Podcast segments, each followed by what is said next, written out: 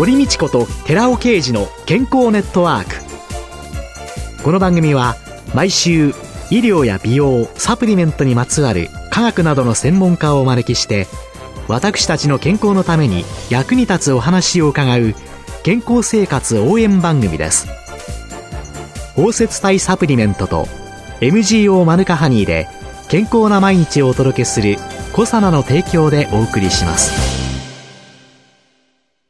コサナの商品をお求めの際はフリーダイヤル0120-496-537までぜひお電話ください。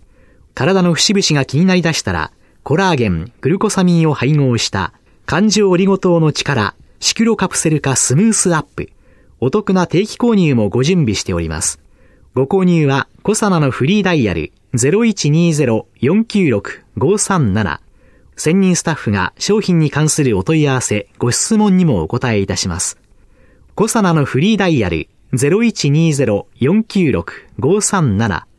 0120-496-537皆様のお電話をお待ちしています。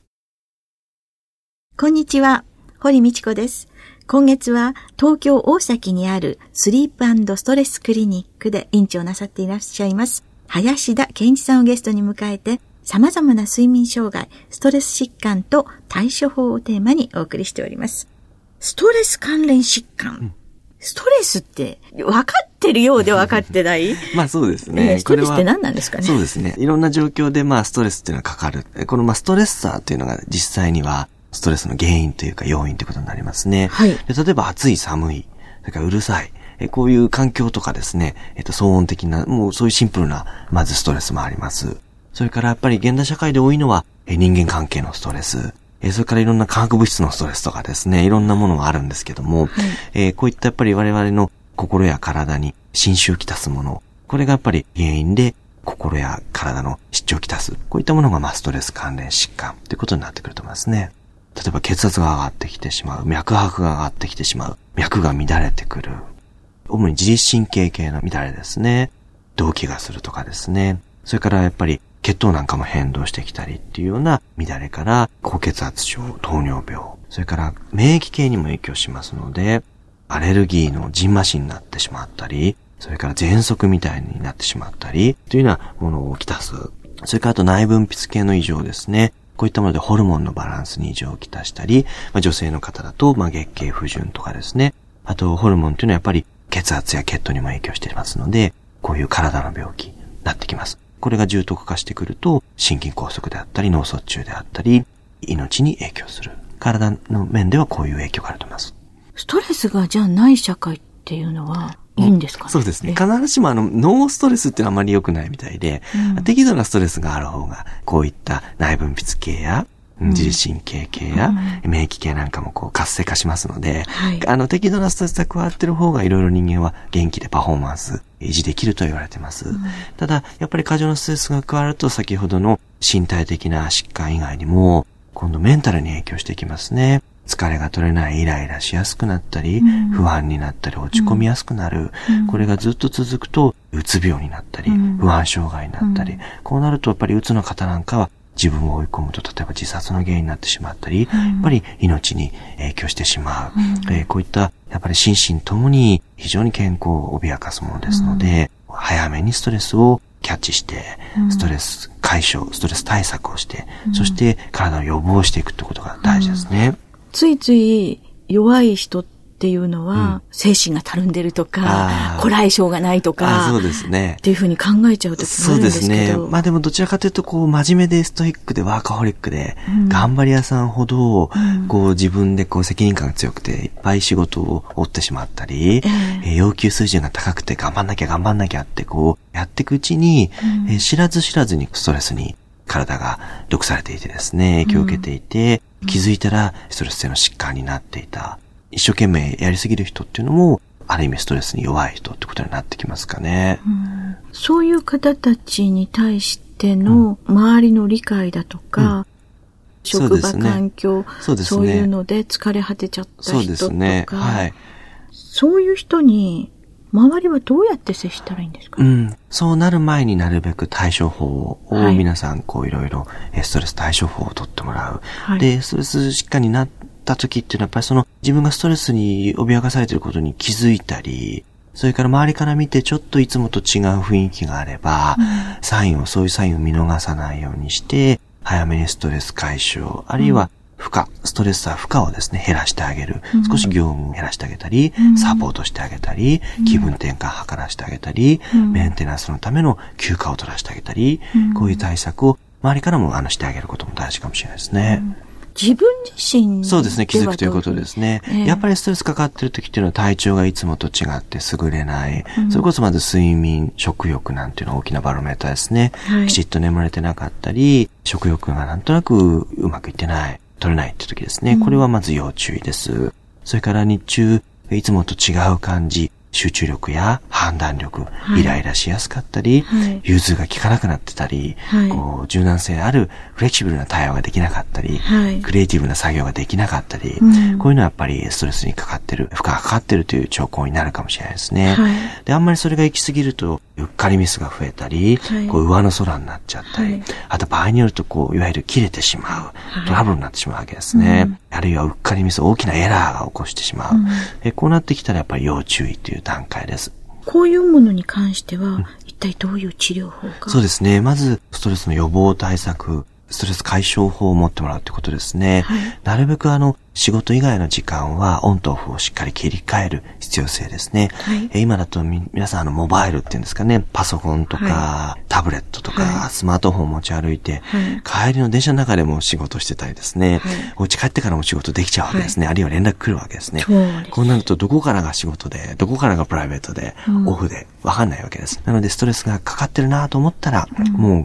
会社を出たら、職場を出たら、そういうものは持ち込まない。一歩職場を出たら、仕事からもう切り替える。はい、落ち着くまでにクールダウン。で、落ち着いたら、リラックスを心がける。はい、あるいは週末なんかは、あまり仕事にせずにですね、はい、気持ちを切り替えるような趣味を持つ。これ何でもいいと思うんですけど、うん、絵を描くでもいいし、音楽を聴くでもいいし、うん、楽器を演奏する、カラオケをする、うん、あるいは運動をするですね、ゲームをする、映画を見る、何でもいいんですけど、数時間没頭できるような、こう日常生活を忘れて、ふっとこう、世界に入れるようなですね、こういう気持ちの切り替え、リフレッシュの時間をしっかり保つということ。こういった心がけが大事ですね。先生はどんなリフレッシュをなさいますか？私はあの、趣味はの波乗りです、ございます。海そうですね。あの、サーフィンが好きですので、はい、あの、休日は朝から海に出てですね、あの、昼ぐらいまであの、ヘトヘトになって、でも帰ったら早く寝ると。そういうものを何でもいいから。そうですね。なんかでも、あの、日本人の定年までの男性のあれを見てると、もうオンもオフもなく。そうですね。働き者の日本ですよね。なので、こう、あと一時にこう一つのことを考えたり、優先順位をつけてまとましできるものはちゃんと振り分けると、うん、A という案件があって、B という案件があって、そしたら C という案件があって、うん、えー、この間終わらした D という案件がまた戻ってきて、うん、もう4つ一挙にやんなきゃいけないで、同時進行なんていうと、やっぱりそれぞれストレス増えますから、あ、ちょっとしんどいなっていう時は、やっぱり優先順位をしっかり決めたり、後回しできるものは後回しして人に頼めるものは頼める。全部自分で抱え込む。うん、えー、自分の100%のスペックで全部やろうとする。うん、こうなるともう息切れしちゃうのは目に見えてますので、しんどいなっていう時はちょっとこう、アクセル緩めてあげる必要もありますね。いわゆるストレスに関連している疾患っていうのが、さっき本当にたくさん教えていただいたんです。そうですね。病は気からっていうのはあの本当ですね。ほとんど全ての疾患があの関係していると思います。や目なんかも影響するあ、そうですね。目はあの最近多いのはやっぱりモニターを見ているパソコンのモニターですね。えー、えこれであの眼性疲労を起こして肩こりを起こして、あんまりひどいとも食欲もなくなってきて、うつ状態になってきて、っていうようなのがよく見られますね。VDT 症候群ってやつですかね。はい。ビジュアルディスプレイターミナル、えー、シンドロームってやつですね。うんこれちょっと予防するには、日常どんなこと気をつけたらいいんですかね、うん、そうですね。あの、まあ、もちろんあの、モニターのセッティングですね。あんまり明るいバックライトを使わないとか、フィルターをかけていただくとか、あとやっぱり、えー、数時間おきにきちっと休憩する、目を休めてあげる、遠くを見る、うん、えー、こういったことですね。あとやっぱり肩首を回してあげる、運動してあげる、というところですかね。最近あの、若い女性の自殺率が、すごくまたここのところ高くなってきたって。対人スキルっていうんですかね、昔はこう、近所の人とお付き合いがあって、はい、大家族で、はい、で、学校の先生や部活動で、はい。えー、いろいろ揉まれたりしてですね、はい、で社会に出ても先輩後輩と飲みに行ったりですね、うん、こうチームワークで仕事する、うん、こう人と接することが必要だったし、えー、慣れてた。これがやっぱり若い人っていうのはもう小さい時からもう携帯電話を持っていて、個人的な E メール、アドレスと個人的に電話をかけて、各家族で個人で行動する。うん、えー、こういったこうみんなで行動するっていうのにこう慣れてなかったり、うん、人とコミュニケーションを取るってことがちょっとこう苦手な人が多くなってきていて、うん、えー、こういうのがやっぱりこうストレス抱え込みやすくなったり、自分の世界に閉じこもってしまったり、えー、そうなると、えー、いろんな問題に発展するっていうようなのもあるんじゃないかなと思ってますね。なかなかそういうね、引きこもってしまった人だとか、うん、そういうその社会から自分孤立してしまった人っていうのを戻していくっていうのは。うんうん、そうですよね。社会的なこう広がり、対人関係の広がりっていうのは非常に大事なので、あのそういうのをあの一つ一つやっぱり構築していくことが、もう趣味の世界でも何でも最初はいいと思うんですけどね、対面でお話しして、人と人がやっぱ触れ合って、スキルアップしていくっていうことがやっぱ大事なんじゃないですかね。うん、そういう意味であの先生のそのクリニックの名前っていうのの中で、うん、スリープストレスっていうふうに 書いてあると、うん、いろんなストレスで自分は追い詰められちゃってる。うん、いろんなストレスがあって、どうしていいかわかんないからあがいている。なんかその、いわゆる精神科だとか、診療なんとかっていうと、またちょっと生きにくい方たちが、もっと気楽に相談に行けるところっていうのが。そうですね。ただ、まあ、あの、一時期よりもその精神科、メンタルクリニック、診療内科を受診することっていうのは、だいぶ抵抗もなくなってきて、うん、企業なんか内でもやっぱりうつ病の方なんか増えてますから、うん、こういった方はこうメンタルダウンした方をどういうふうにサポートするかっていうのは、非常に重要な課題にはなってきていると思いますね。うん、それこそあの、一駅一つ診療内科がある時代ですので、あの、昔からはだいぶ偏見は、えー、取れてきてるかなと思うんですけど、精神科的な診断、治療っていうのは、お話ししながらやっぱりその人の背景を汲み取って、うん、で、これがお薬が効く状態なのか、うん、それともやっぱり心理面のサポートが必要な状態なのか、うん、はたまたやっぱり睡眠状態を良くしなきゃいけないのか、こういう、えどういう治療が必要なのか、それらを組み合わせなきゃいけないのか、ただお薬飲んでてください。良くなります。こういう方は少ないですし、心理療法だけでもすぐ良くならないって方もいらっしゃいますので、やっぱり原因に合わせた適切な治療法、こういうのをコンビネーションしていくっていうのが重要になってくると思いますね。今月は4週にわたって東京大崎にあるスリープストレスクリニック院長でいらっしゃいます林田健一さんを迎えして様々な睡眠障害、ストレス疾患と対処法をテーマにお話を伺いました。どうもありがとうございました。ありがとうございました。続いて、寺尾刑事の研究者コラムのコーナーです。お話は、小佐野社長の寺尾刑事さんです。こんにちは、寺尾啓二です。今週は、マヌカハニンに含まれるメチルグリオキサールっていう抗菌物質。これは人に対して安全かっていうことについて今日はお話しさせていただきたいと思います。マヌカハニーは抗菌物質のメチルグリオキサール。今回も MGO と略させてもらいますけども、MGO が含まれるために口腔ケアやピロリ菌除去、その他健康増進効果っていうことで知られている蜂蜜でありまして、ニュージーランドでは本当に生活に欠かせないほどに愛食されています。そんなところから、このコーナーでも様々な角度からマヌカハニーの健康増進効果についてこれまでに紹介してきました。しかしながら、一方で MGO の健康に対する影響について東北大のグループなんですけども、研究報告がありまして、一方で、そういう研究報告から危険性を指摘する方々も多く出てきています。そこで、このメチルグリオキサール、MGO ですね。MGO を含むマヌカハニーは、人の健康を増進させるのか、それとも危害を及ぼすのか、この最近の研究報告を参考にしまして、私の見解を述べたいと思います。まず、東北大のグループの研究報告から勉強していきましょう。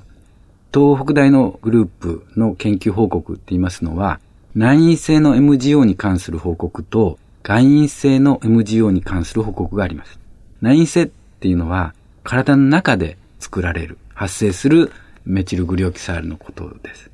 で、外因性の MGO っていうのは、体の外から摂取する MGO のことです。体の中にもともと糖分っていうのが、ブドウ糖っていうのが存在していましたら、そこから発生するものが内因性 MGO であり、マヌカハニー、コーヒー、いろんなものに含まれている糖質を含むところには必ずメチルグルオキサール、MGO が入ってるわけですけども、外から食物を食べることによって体の中に入るものを外因性 MGO と言います。この内因性 MGO に関する研究報告があるわけですけども、東北大学のグループの研究報告を要約してわかりやすく言いますと、内因性 MGO が増えると、体の中で作られる MGO が増えると、2型糖尿病の患者の動脈硬化や高血圧が進行するっていうことを言ってるわけです。もう少し難しく言いますと、患者の病態悪化っていうのは、血小中の MGO レベル上昇と相関関係があるっていうことを言ってるところなんです。内因性の MGO っていうのは、糖だけではなくて、脂肪酸とかアミノ酸とか、いろんなものの分解によって体の中で作られているものですから、そして特にブドウ糖などの担当から多く作られますんで、これは健常者であっても血小中に存在しているんですね。血糖値が高い糖尿病患者は当然この内因性 MGO が高いということになるわけです。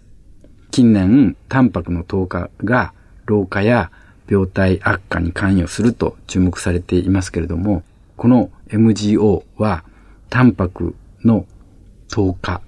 つまり人の体ってタンパクでできているわけですけども、それが MGO が近づいてくることによってタンパクにくっついていくわけですね。そうするとそのタンパクはカチカチになってくるという。これがタンパクの糖化って言うんですけども、これは糖化する反応性っていうのはブドウ糖に比べると1万倍も高いわけで、この MGO が発生するとタンパクはやられてしまうと思ってもらっていいと思います。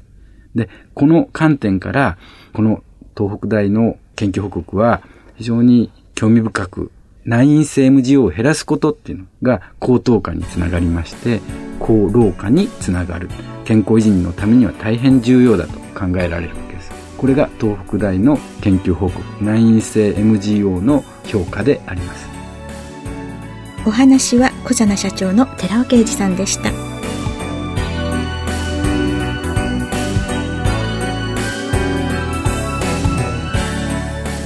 ここでコサナから番組お聞きの皆様へプレゼントのお知らせです。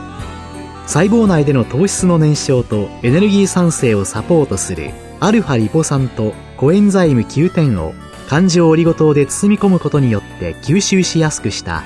コサナの包摂体シリーズリポ酸高級点100日分を番組お聞きの10名様にプレゼントします。プレゼントをご希望の方は番組サイトの応募フォームからお申し込みください。当選者は9月2日の放送終了後に番組サイト上で発表します。コサナの包摂体シリーズリポ酸高級店100日分プレゼントのお知らせでした。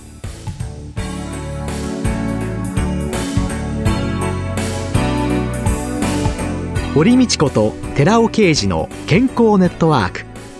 この番組は「包摂体サプリメントと MGO マヌカハニーで健康な毎日をお届けするコサナの提供でお送りしました。